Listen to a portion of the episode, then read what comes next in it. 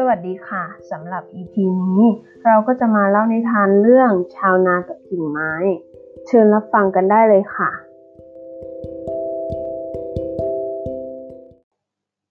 ขณะที่ชาวนาคนหนึ่งกำลังเดินไปทำงานที่ท้องนาอยู่ๆเขาก็เดินไปชนเข้ากับกิ่งไม้อย่างจัง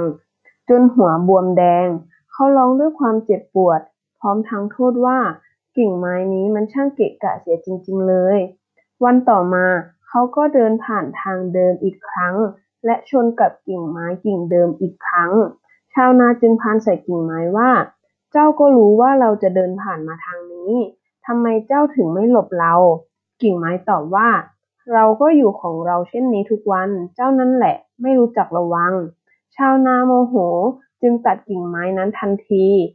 ทีนี้เราก็ไม่ต้องเจ็บตัวอีกต่อไปเขาพูดก่อนจะเดินจากไป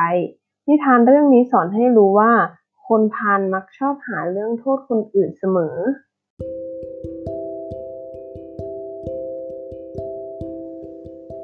สำหรับ อี พี นี้นะคะก็ขอตัวลาไปก่อนแล้วพบกันใหม่ อี พี หน้าค่ะสวัสดีค่ะ